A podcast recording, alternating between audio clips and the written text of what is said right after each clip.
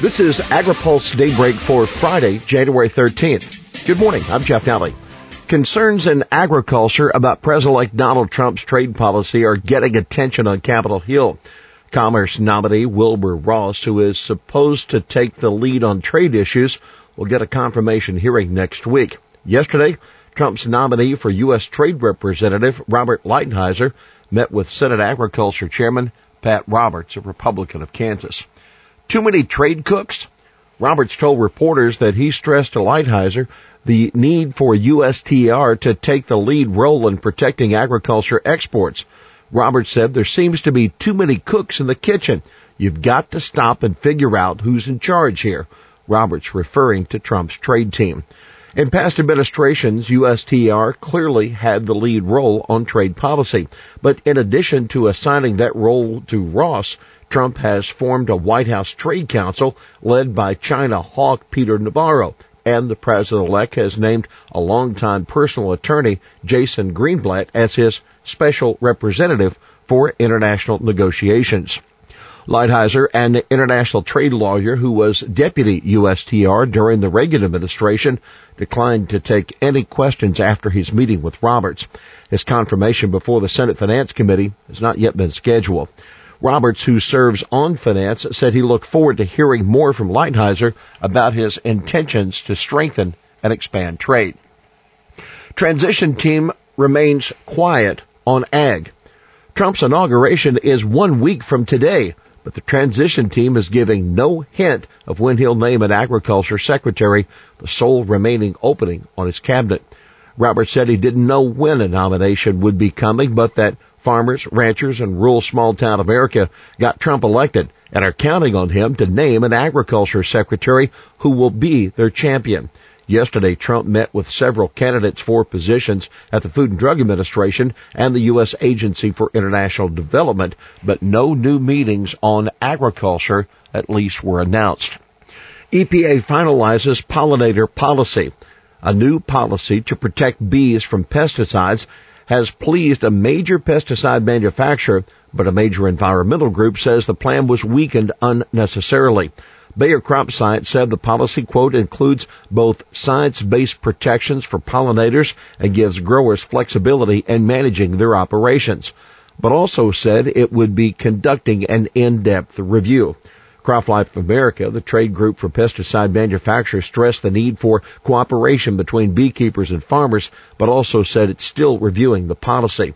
The environmental group Friends of the Earth says that based on the growing body of science that has been published since EPA released its proposed policy, EPA should have strengthened, not weakened this policy. Said this policy does not address the fact that many bee toxic chemicals stay in our environment for months to years.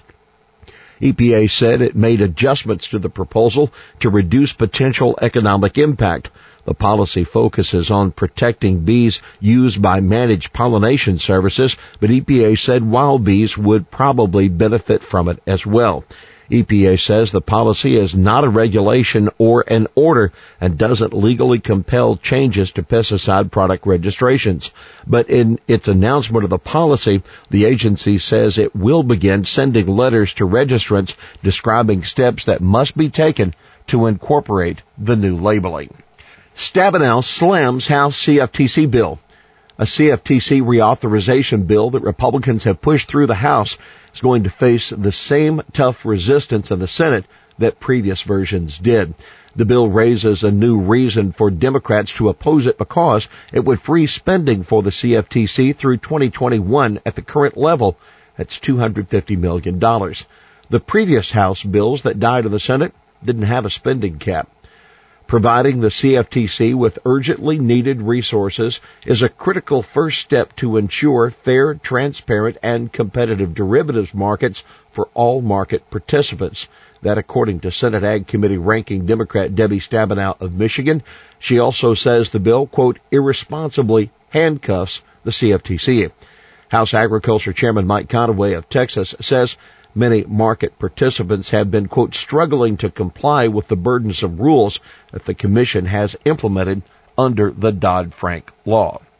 The analysis found that ethanol is 43% lower in carbon emissions than a 2005 era gasoline and can be as much as 76% lower depending on the efficiency of biorefineries.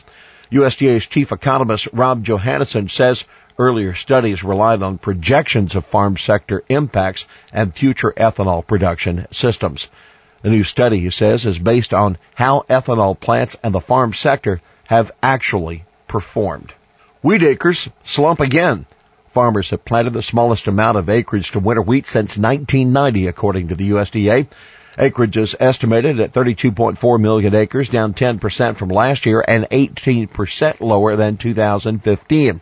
Kansas State University economist Dan O'Brien tells AgriPulse that wheat prices in Kansas have fallen near loan rates and poor demand for exports is keeping last year's crop in storage.